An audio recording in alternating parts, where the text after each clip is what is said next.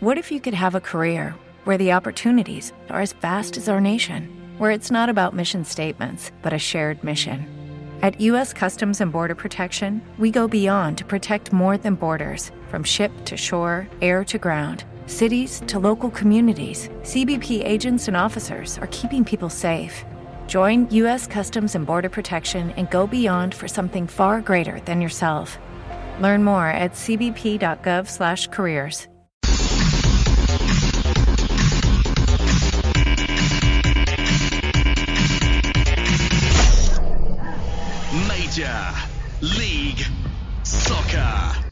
Benvenuti ad una nuova puntata di MLS Soccer Italia, il primo podcast in Italia in italiano sul calcio americano creato per far conoscere il fantastico mondo del soccer a stelle e strisce attraverso l'analisi delle partite e l'avevamo anticipato, il doppio turno regala sempre un mucchio di partite e delle, degli argomenti più importanti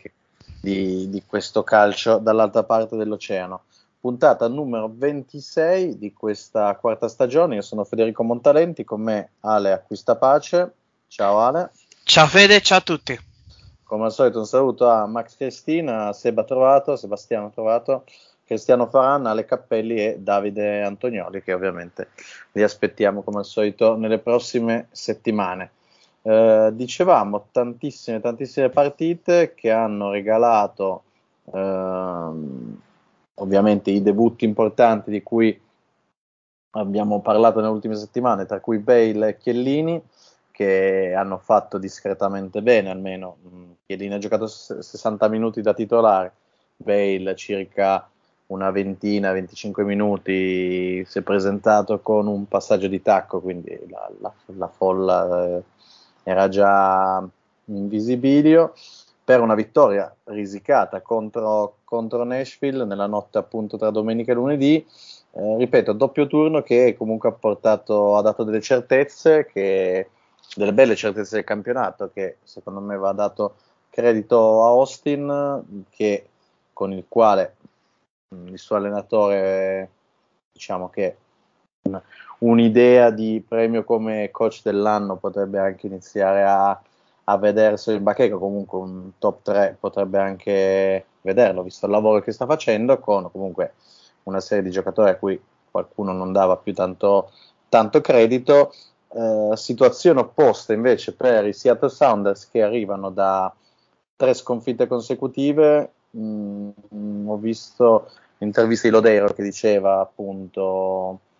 eh, siamo probabilmente la, la peggior versione di quest'anno, però per come è andata la stagione, secondo me mm, non, sono, non è una situazione grave, ma è ovviamente eh, un calo di, di, tensione, un calo di forma che, visto l'arrivo e la vittoria della conference della CONCACAF Champions League, ovviamente poteva essere un, uno scoglio che poteva arrivare, invece eh, chi sta facendo benissimo, a parte Reynoso di cui abbiamo parlato, abbiamo un Mm, Chicago Fire che ha ripreso, sta guardando, ha preso nel mirino gli ultimi posti per, il, per i playoff per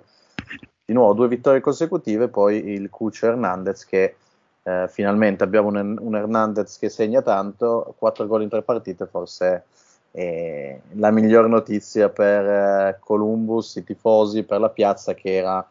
comunque un anno e mezzo che sperava che qualcuno la seg- segnasse più di Zelarayan. Ecco, questo più o meno il quadro. Poi parleremo del, del mercato che non si è fermato, tante notizie, eh, però adesso. Ale, raccontami cosa, se hai visto qualcosa, abbiamo visto insieme, ovviamente a distanza, eh, la partita tra eh, Atlanta e Orlando, che comunque ci ha divertito nonostante, nonostante il risultato, però eh, diciamo una situazione, cioè delle, ci sono state tutte delle belle partite questa, questa settimana. Sì, ci sono state delle belle partite e io ho visto in particolare, mh, mm, ho visto, abbiamo detto, Atlanta, diciamo, ho fatto la serata vedendo Atlanta prima appunto contro Orlando e poi subito dopo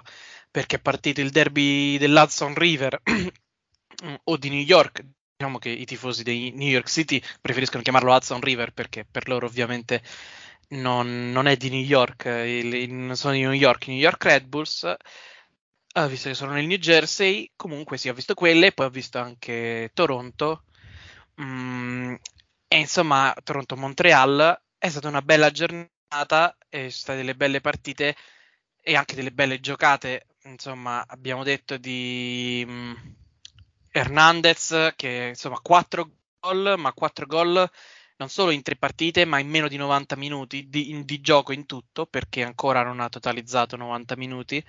e si vede che è un giocatore, insomma, lo sapevamo che è forse uno dei colpi a livello di immagine e comunque di prospettive di situazione, uno dei colpi più impressionanti fatti da una squadra MLS, perché stiamo comunque parlando, prima di tutto stiamo parlando di Columbus, quindi non di una grandissima città, ma stiamo parlando di un giocatore giovane che deve ancora entrare il suo prime, che da, è venuto da una stagione da 5 gol, ma comunque buona, positiva in uh, Premier League, pur con una squadra retrocessa, che sarebbe che avrebbe fatto comodo, questo credo si possa dire, a tante squadre in Europa, a un prezzo anche accessibile, perché insomma mi pare stia parlando di 12-13 milioni quello che è costato a Columbus, quindi un prezzo che si possono permettere molte squadre nei top 5 campionati europei per un giocatore che avrebbe fatto certamente comodo a molti. Mm, quindi ovviamente sta dominando come ci si poteva aspettare, ma forse nessuno si poteva aspettare che dominasse così. E poi, insomma, c'è stato, sono state tante belle partite, insomma, tanti bei momenti. Tu hai citato Chicago, quindi la vittoria di Chicago contro Seattle e soprattutto Seattle è interessante vedere, insomma, um, come leggevo un commento di un uh, blogger locale, diciamo di un beat writer dei Seattle Sounders, che diceva questo centrocampo ha potuto reggere alla perdita di Joao Paolo, ma ha potuto regge- potrebbe reggere alla perdita di Obed Vargas, ma la perdita di entrambi forse non se lo può permettere, perché Obed Vargas è quello che è entrato al posto di Joao Paolo e ha dato solidità. E forse le difficoltà dei Seattle Sounders in questo periodo dopo l'infortunio di Vargas sono testamento della stagione incredibile che sta avendo Vargas perché parliamo di un 2005 e quindi veramente un talento speciale insomma che è entrato in una finale di Champions League e si è comportato a veterano. Ovviamente abbiamo commentato appunto entrambi eh, sul, gruppo, sul nostro gruppo Telegram eh, la parata incredibile di Pedro Gagliese che ha tenuto in piedi ehm, Orlando che fondamentalmente contro Atlanta ha fatto bene il primo tempo, ha segnato sfruttando una indecisione, più che un'indecisione, un, un errore da parte di Rocco Rios Novo, che è il portiere di Atlanta, che non ha sentito il fischio. Perché sì. molto chiaramente quello, lui stava mettendo a posto la barriera, però il fischio l'ho sentito io, quindi era chiaramente strano, tant'è che pure Pereira sembrava un lì per lì scioccato, ci ha messo un po' a cogliere l'occasione di buttarla nell'angolo libero, ma poi è ovviamente riuscito a segnare. Nel secondo tempo Atlanta ha dominato e ha chiuso ehm, Orlando nella loro metà campo, ha messo una formazione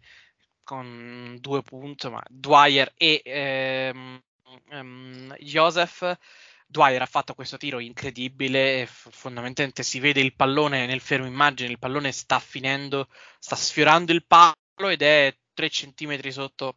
la traversa. Eppure Gaglie- Gagliese non so con quale fe- forza, con quale salto ci è riuscito ad arrivare. Sicuramente veramente... il, nostro, il, nostro, Davide Antonio sarebbe contento anche. Sì, nonostante, nonostante Gagliese comunque Gagliese che sia non abbia brillato nelle ultime no, anche responsabilità forse sul gol di Atlanta. Sì, no, appunto. Perché non, è, che... non, si fa trovare pronto fondamentalmente su, sull'azione, quindi ha avuto un po' di problemi sicuramente, però diciamo sa anche farsi rifare. Se... No, esatto, secondo me è un po', un po il, lo specchio di come sta andando la stagione di Orlando, nel senso che sta andando bene, ma eh, manca, sempre, manca sempre qualcosa. Ehm, l'altra, l'altra, nota positiva che mi sono dimenticato, di cui ho parlato appunto su, sul gruppo di Telegram, è, eh, è, l'innesto. Tu parlavi del centrocampo di Seattle, però eh, sempre di centrocampo si parla di, del centrocampo di Inter Miami, forse, eh, con il quale forse ha trovato con uh, Pozzuelo, possiamo dire l'anello mancante, poi che gli cambi la stagione, ne, ce ne va ancora di ce ne vanno ancora di partite, però forse Higuain ha trovato il suo qualcuno che gli può dare la palla in modo, in modo decente. Sì, io credo anche e poi insomma che ci sia forse qui devo dare i meriti a, a, bisogna dare dei meriti a Phil Neville che ovviamente insomma non, non è mai stato insomma non ne è mai parlato molto bene né, né, né, in Inghilterra tra gli appassionati di calcio femminile né in America tra i tifosi Inter Miami in generale tra chi si occupa di MLS però forse il modo in cui ha trattato in cui ha parlato di Higuain in cui si è comportato con Higuain il panchinarlo per Campana ha anche aiutato al fatto che Campana è un ottimo giocatore, deve aver fatto partire qualcosa nella testa di un giocatore che ovviamente è stato uno dei più grandi, uno dei migliori attaccanti della sua generazione e, e quel qualcosa lo ha un po' risvegliato perché, perché è veramente, insomma, si è rivisto, non è che semplicemente segna, è che segna bei gol. Il gol che ha fatto contro Charlotte è un gol che penso in Italia o al Real Madrid ha fatto un milione di volte in cui lui controlla il pallone e nello stesso gesto in cui controlla il pallone e non parliamo neanche del taglio che ha vinto un grande momento, lui tira, che è una cosa quasi fondamentale, non, non, la puoi parare, non la puoi fermare, è una velocità tutta sua e questa è veramente una bella notizia. Non penso potrà salvare non so se magari salverà diciamo, la, la, percezione del suo arrivo in MLS, non penso possa salvare il suo contratto designated player che è in scadenza, c'è un'opzione per Miami, io non, non, non vedo Miami che comunque eh, sfrutta quell'opzione, sarei sorpreso, però comunque se accettasse di firmare un nuovo contratto, magari anche in MLS, per lo spirito, insomma, per mantenere un po' questo fuoco acceso a un prezzo più, a uno stipendio più basso, penso che sarebbe ancora diventerebbe veramente uno di quei veterani no, il, sì, sì, no, che, si, che, che, sport americani. che, che, si diverte anche nel senso che non esatto, è solo il veterano possiamo dire il nome di Danilo Gallinari visto le ultime notizie giusto perché è il primo che mi viene in mente potrei dire il veterano Alandrei Guadala che è tornato agli Warriors insomma questo tipo di giocatori qui e Charlotte tra l'altro visto che abbiamo parlato di grandi gol c'è stata Charlotte poi è crollata, ma ha avuto la doppietta di Jordi Reina che ha fatto un gol strepitoso. quello del 2-0. Esatto. una, come ho scritto su Twitter, una parte di me spera sia una sorta un omaggio al fatto che ha giocato sta- sul terreno dove prima c'era il Lockhart Stadium, che era lo stadio della squadra di Fort Lauderdale della NASL degli anni 70, in cui aveva giocato te- per tanti anni Teofilo Cubillas, ovviamente il più grande calciatore peruviano probabilmente di tutti i tempi. Mi piace pensare gli abbiano detto questa cosa e lui abbia deciso di omaggiarlo così. sicuramente, sicuramente ci saranno stati dei riferimenti al riguardo.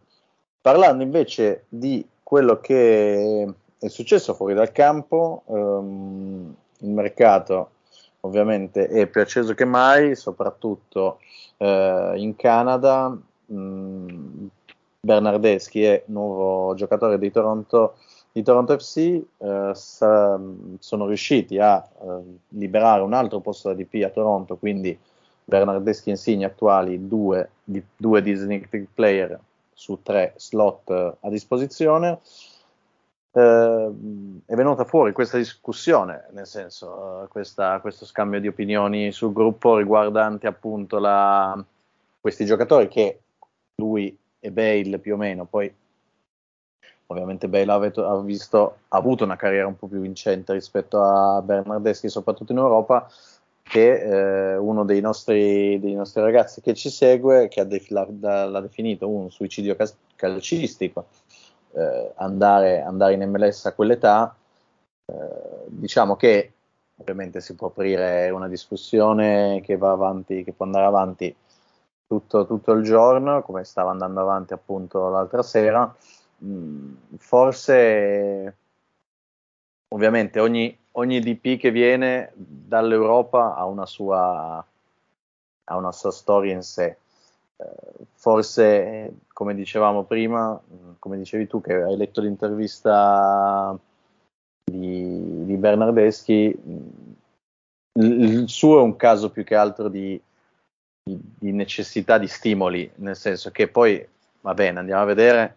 non tutti volevano offrirgli i soldi che, che ha chiesto, quindi c'è anche un patto monetario, è inutile sempre girarci attorno sperando che i giocatori siano, cioè, è sempre un lavoro per loro, quindi se vengono pagati, se vogliono dei soldi e vengono pagati, è giusto che accettino il lavoro. Ma poi la questione, scusa se ti interrompo, la questione monetaria in MLS è anche data dal fatto che a una squadra MLS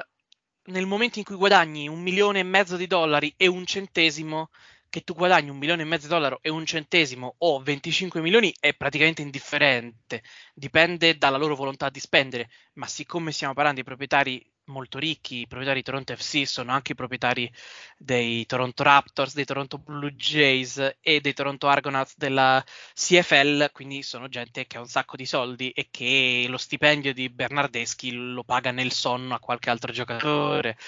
quindi nel momento in cui cioè, mm, quindi per loro dare, due, fa, dare lo stipendio che Bernardeschi prendeva a Torino, dargli 3 milioni in più, non cambia perché per la MLS quel contratto è la stessa cosa, cioè sono tre, tre, oltre, tre contratti, vanno oltre il cap, poi la cifra è indifferente. Per una squadra italiana o anche inglese, perché mi pare si sia accennato del, di un'offerta del Fulham, non, è, non, c'è il salary cap, quindi tecnicamente ogni giocatore potrebbe essere indipendente, insomma, potrebbe non importare dei soldi, però ogni squadra ha anche un suo budget e quell'avere, stare su un budget vuol dire che mh, tutti hanno una sorta di tetto, no? Tetto stipendi che oltre a cui non vogliono andare tetto stipendi per il singolo stipendio. E quindi fa differenza pagare un giocatore 3 milioni o 4 o 5. A Toronto questa differenza non la fa, per questo poi alla fine cioè, è una ragione economica, però è anche normale che sia così. Eh, il, è per questo che esiste la regola designated player, se no esisterebbe un salary cap più alto e basta. E si farebbero altri tipi di ragionamenti. Sì, come succede appunto negli altri, appunto negli altri sport americani, dove anche giocatori, soprattutto lo vediamo nell'NBA, dove giocatori che non meritano un garantito di 80 milioni, però se lo prendono perché il salary cap gli, non li obbliga, però se uno non spende i soldi entro la fine dell'anno gli si vengono tolti, quindi in realtà è, è una sorta di, di, di, circolo vizioso dove comunque bisogna, bisogna spendere e bisogna far girare appunto far girare i soldi. Quindi il, il, il, discorso secondo me del suicidio, ripeto, è un fatto, ok, tecnicamente siamo sempre su un campionato, io dico sempre, eh, nonostante cioè, mi piace e uno poi sembra che sia di parte, eccetera, però eh, a conti fatti è un campionato che può essere nel, tra, rank, in un ranking ideale potrebbe essere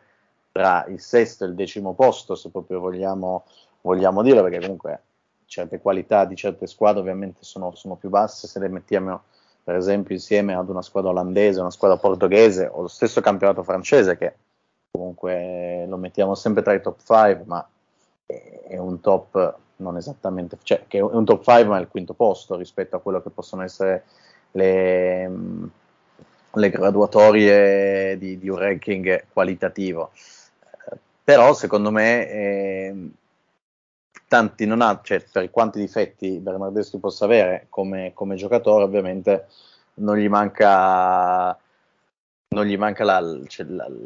la, l'intensità, ecco, non gli manca l'intensità per giocare questo campionato, secondo me, eh, come anche non manca uno come Insigne, non, man- cioè, non, manca uno, scusate, come Chiellini o non manca uno come, come Bale. Eh, il discorso di Insigne che ovviamente c'è un po' più di hype dietro a lui, ci si aspetta tante cose, però tra i cinque, se vogliamo mettere che è riuscito anche in mezzo, che hanno fatto notizia nelle ultime settimane, io di quello di cui ho più paura che possa fare più flop, ovviamente Insigne. Eh, per me Bernardeschi resta un giocatore che se ti fa 5 gol e 8 assist a fine stagione, in una stagione completa, secondo me è, resta un, un bottino che, di cui che, che qualsiasi dirigente si possa aspettare. Poi se ti aiuta a vincere, meglio ancora. Però non, cioè, credo che ok, venga pagato quello che viene pagato in Europa, però eh, è comunque un giocatore che può farcela, può essere d'impatto, vediamo, però può essere più utile rispetto a, secondo me più utile rispetto a Insigne. Poi eh, questa è la mia appunto fa parte poi di un mio pensiero qualitativo sul giocatore. No, ma sai, poi il ragionamento sul... cioè io capisco da dove venga l'idea de- del suicidio sportivo, però io penso anche alla fine che questa idea nasce nel momento in cui la particolarità della MLS è che tra i campionati del livello dell'MLS che possiamo comparare, la MLS è l'unico che può prendere realisticamente questo tipo di giocatori. Cioè, noi possiamo dire che ehm, penso ad esempio che l'MLS sia appena sotto come qualità media a un campionato argentino, no? Ci sia comparabile, siano anche comparabili il numero di squadre, tra l'altro, per questo lo, lo rende anche particolare, però è comparabile, io penso che diciamo uh, sia appena un po' sotto, no? Però Bernardeschi in MLS, cioè in campionato argentino non ci va, ma non, non ci pensano neanche a offrirlo. Per questo poi è ovvio, cioè nel senso si ha l'idea, è dei campionati, insomma, è l'unica che ha questo potere attrattivo e quindi il ragionamento uno lo fa. Però io penso anche che appunto alla fine, um, insomma, penso anche che la crescita di una lega di un, a qualsiasi livello viene da, nas- ha bisogno dei suicidi sportivi, se così li vogliamo chiamare. Cioè, se la MLS vuole crescere, ha bisogno che a un certo punto delle persone per prime faccia, perché, perché la MLS diventi una scelta normale, comune, c'è bisogno che delle persone la facciano come una scelta stravagante, particolare e che venga anche criticata. Non, poi, si poi può c'è da dire che, a questo punto. C'è da cioè, dire io che... penso, penso, anche ad esempio al, ad alcuni giocatori NBA europei che a un certo punto sono andati in Eurolega quando magari potevano ancora avere un posto in NBA recentemente con la crescita dell'Eurolega e la crescita dei soldi, del potere economico. Lì per lì ti può sembrare una scelta strana, penso a Bielizza che poi ci è tornato, penso a, um, a Mirotic soprattutto. E, queste sono scelte, uno, le sono scelte che alla gente, a qualcuno possono sembrare strano, strane, però senza quelle scelte strane poi la scelta non diventa mai normale, quindi come dire, anche vediamolo sotto questo punto di vista, la crescita dell'MLS passa da queste situazioni qui e dal fatto che qualcuno, che qualcuno storca il naso a un certo punto per le scelte di alcuni calciatori. No, ma appunto, secondo me c'è anche da dire una cosa che eh, tu parlavi appunto del, cioè, l- ovviamente, poi nel senso sono, sempre americani, quindi bisogna sempre capire eh, che loro andranno sempre in una certa direzione, al di là che sia eh, il top campionato il, cioè, o, o, no, nel senso che la, la, la, l'idea di quello che vogliono fare resta, cioè, il loro progetto continua, al di là che abbiano appunto, riescano a prendere giocatori dall'Europa o no, però visto il movimento sudamericano che c'è stato, eh, devo dire che mh, mm, cioè, pian piano secondo me riuscirà a prendere credibilità, è ovvio che ci sono delle situazioni, soprattutto secondo me ovviamente l'orario non aiuta più di tanto, però il fatto che abbiamo parlato del contratto con Apple, uh, i mondiali siano imminenti, anzi, nel senso, pens- pensano già più que- a quei mondiali che non a quelli che parteciperanno tra, tra sei mesi, quindi nel senso i- il movimento si sta creando, è ovvio che eh, secondo me lo scetticismo rimarrà, rimarrà sempre perché è, è, un- è uno sport come tanti altri fatto di, di stereotipi. E quindi l'idea di andare, di andare lì sia una perdita di, cioè, di tempo, una perdita di, di, di qualità, di, di, visione. Poi abbiamo visto che nonostante, nonostante, quello poi le nazionali falliscono anche senza avere, ecco, avendo anche giocatori che giocano nel, nel giardino di casa, quindi secondo me bisogna, bisogna un attimo, secondo me, essere, andare un attimo avanti nel progresso del, del, campionato. Poi, se il campionato fa vedere delle cose che non funzionano, come per esempio la goal line technology, deve essere, cioè io sono allibito da queste due settimane dove ci sono stati due o tre gol fantasma, qualcuno dato, qualcuno non,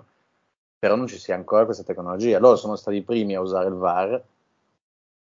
e però non sono ancora lì, nel senso queste sono le, le, le, le incongruenze che portano secondo me poi a, a, all'opinione pubblica dire e però, e però, e però, non so, questo no, poi questo è... sicuramente anche perché non solo la MLS è stata la prima a implementare il VAR, ma secondo me l'hanno fatto anche meglio di molti altri. Cioè, io seguo principalmente l'MS prima dei campionati, ma sento che ci sono polemiche in Europa non necessariamente sul VAR o sui singoli eventi, ma sono polemiche su- sulla più generale gestione del VAR e di come funziona. Io vedo quelle critiche, io capisco quelle critiche, però quando poi guardo la MLS io mi rendo conto che quelle criticità che vengono evidenziate in Europa in MLS non ci sono. Howard Webb, l'ex arbitro che è stato in questi anni mh, mm, alla MLS a fondamentalmente gestire la nascita del, del VAR in MLS, è tornato e tornerà da quest'anno in Premier League a gestire gli arbitri perché si è riconosciuto fondamentalmente, sicuramente perché è un nome, uno degli arbitri più celebri al mondo, ma anche perché si è riconosciuto che il suo lavoro, il lavoro che è stato fatto, è stato ottimo. E insomma, non è un caso che vada nel campionato che forse ha avuto più di tutti polemiche sul VAR in questo senso. Sì, sì, no, chiaro, anche perché mm, la storia del fuorigioco in Premier League le conosciamo tutte, anzi, che, che vogliano togliere quasi qualche centimetro dalla, dalla calibrazione del fuorigioco, quindi sappiamo che ci sono delle situazioni particolari, però è chiaro che abbiamo visto come, almeno queste, queste ultime giornate, ci sono state situazioni da gol no gol che non no, hanno, sono cioè, assurde. Cioè, secondo me non, hanno, non, hanno più, non hanno più senso di esistere. Nel, non hanno più senso di esistere, quello assolutamente. Per questo è strana l'incongruenza. C'è chi sono riusciti a lavorare meglio sul VAR rispetto a molti altri, però questa cosa che è forse il passaggio più elementare non ci sono riusciti. Non so, forse il, sai, magari ci sono degli accordi che non sappiamo e quindi devono aspettare di ricevere, non so, i nuovi palloni, che ne so, i palloni con il chip o le porte non sono nuove, non, non, gli arbitri non hanno gli orologi che vibrano, non, non lo so. Questa, questa cosa mi, mi, rende... Poi non ci sono tanti casi, eh? non, eh, diciamo che i casi di gol non gol sono veramente pochi, però quando ci sono è giusto che, che funzioni, nel senso... Sì, sì, no, ma poi la, la, cosa strana è che... Eh, per le partite in, diciamo, sulla televisione nazionale la MLS una sorta di goal line technology ce l'ha perché mh, ESPN ha la cosiddetta goal post cam, for- la telecamera sul palo sì. e quella telecamera sul palo ha risolto un paio di situazioni, per questo poi è strano, c'è, si è visto l'effetto che ha, lo abbiamo visto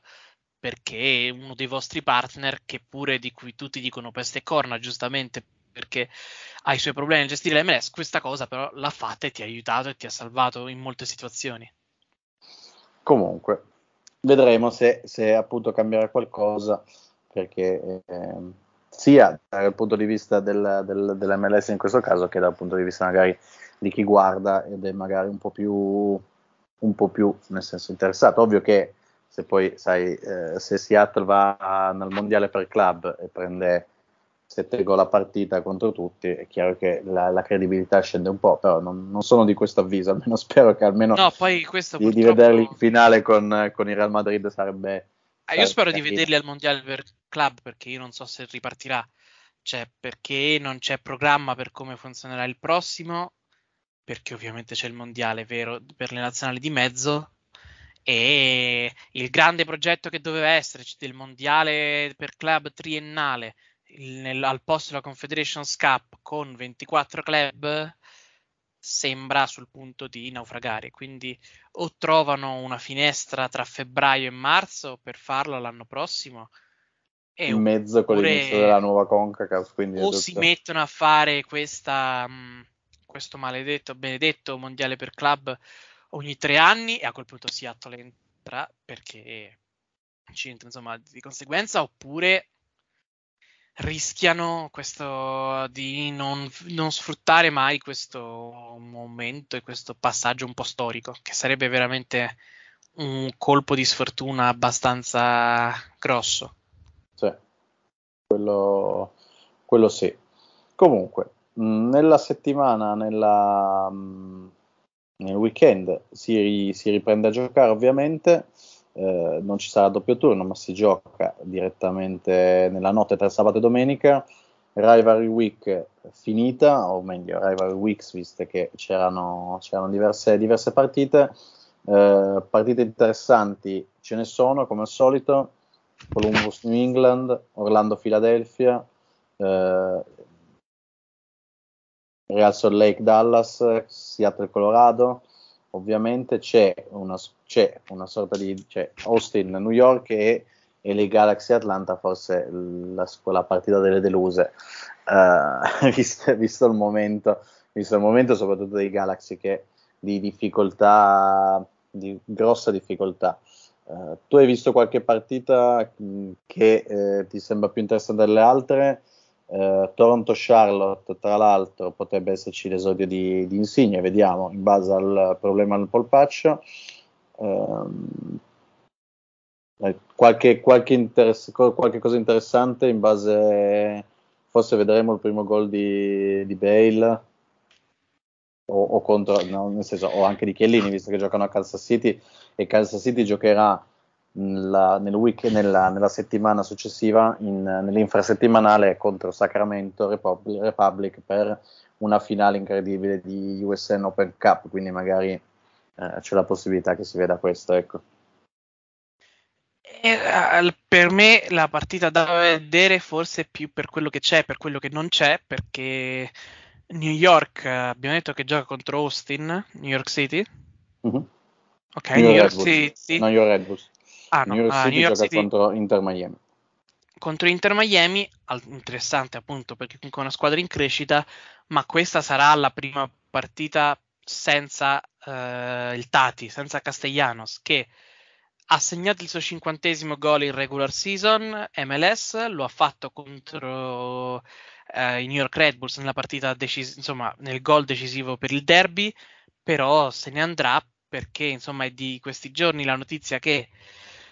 mh, mm, andrà al Girona, che fa parte del City Football Group, ci andrà in prestito, ma eh, l'impressione è che diciamo fondamentalmente il City comprerà il suo cartellino dal New York City quindi diciamo, diciamo che il, Manchester City comprerà il suo cartellino eh, e lo presterà sposta, al Girona. Sposta i soldi da una tasca all'altra. Sì, è più o meno la mossa, possiamo chiamarla, visto che siamo in Italia, la, la mossa Pozzo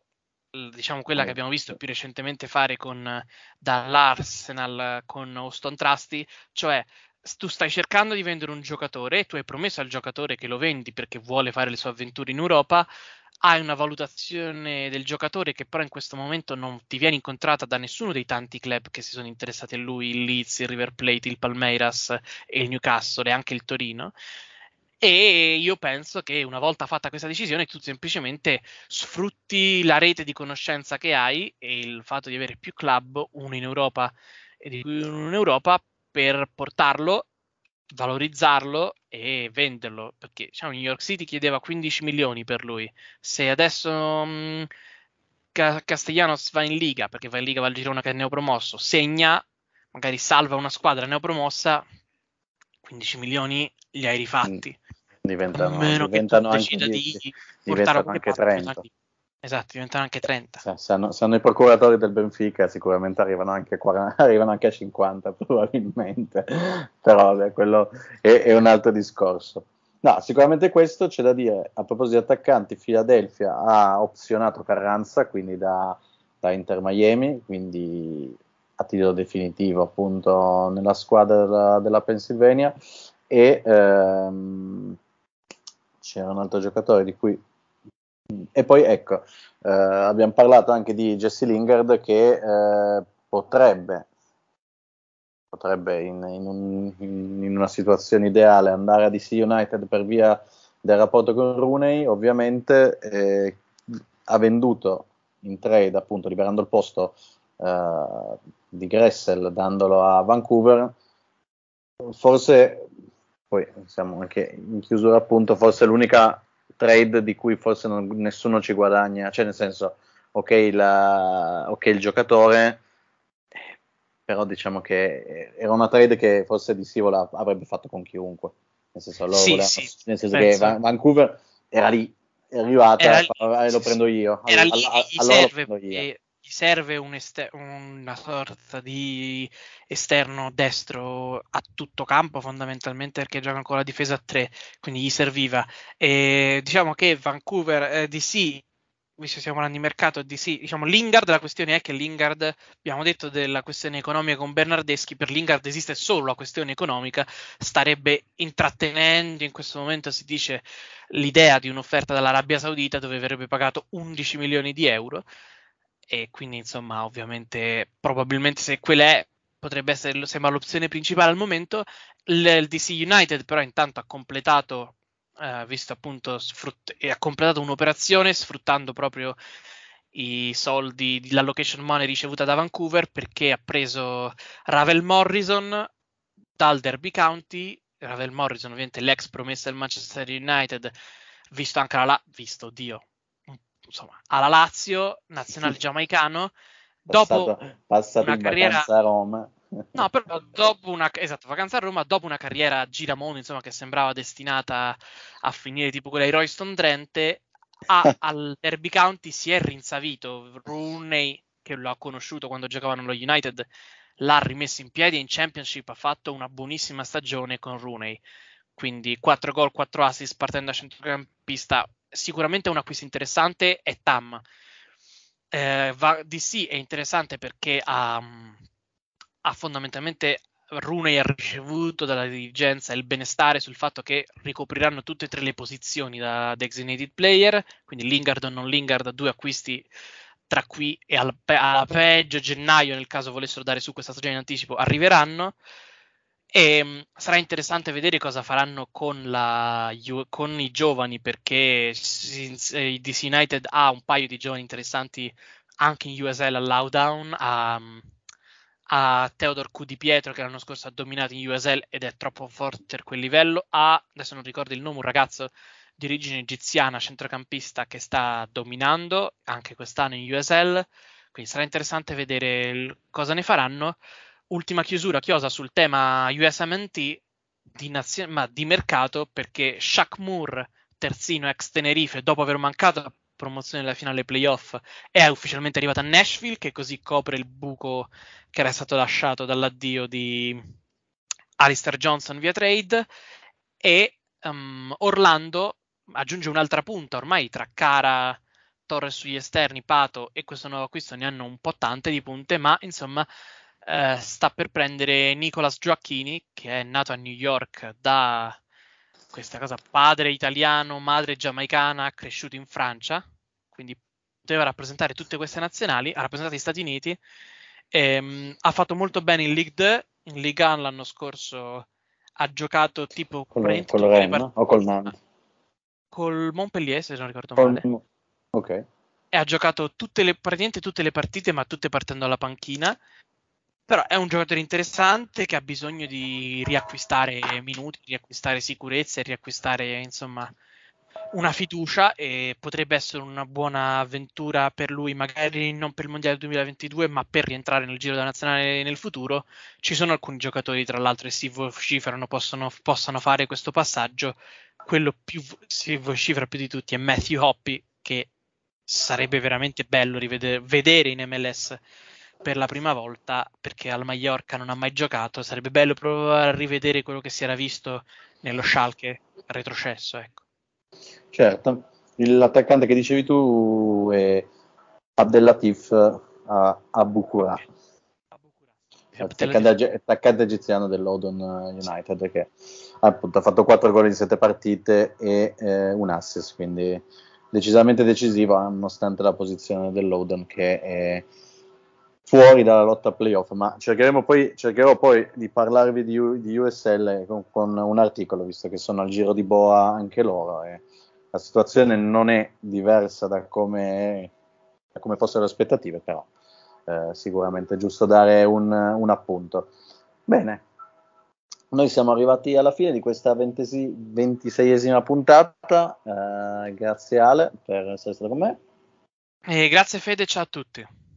Un saluto come al solito a Max, Seba, Davide, Ale Cappelli e Cristiano e eh, un saluto anche ai ragazzi The Cutting Edge che ci permettono con Spotify e eh, quant'altro di, di, Apple Music e Spreaker di, di pubblicare le nostre puntate. Eh, noi vi ricordiamo che il gruppo di Telegram è sempre a disposizione per qualsiasi, per qualsiasi cosa e mh, mm, noi ci ritroviamo prossima settimana e eh, con ovviamente tutti gli argomenti disponibili grazie al soccer americano. Un saluto a tutti da Federico Montalenti e buon calcio. Ciao ciao!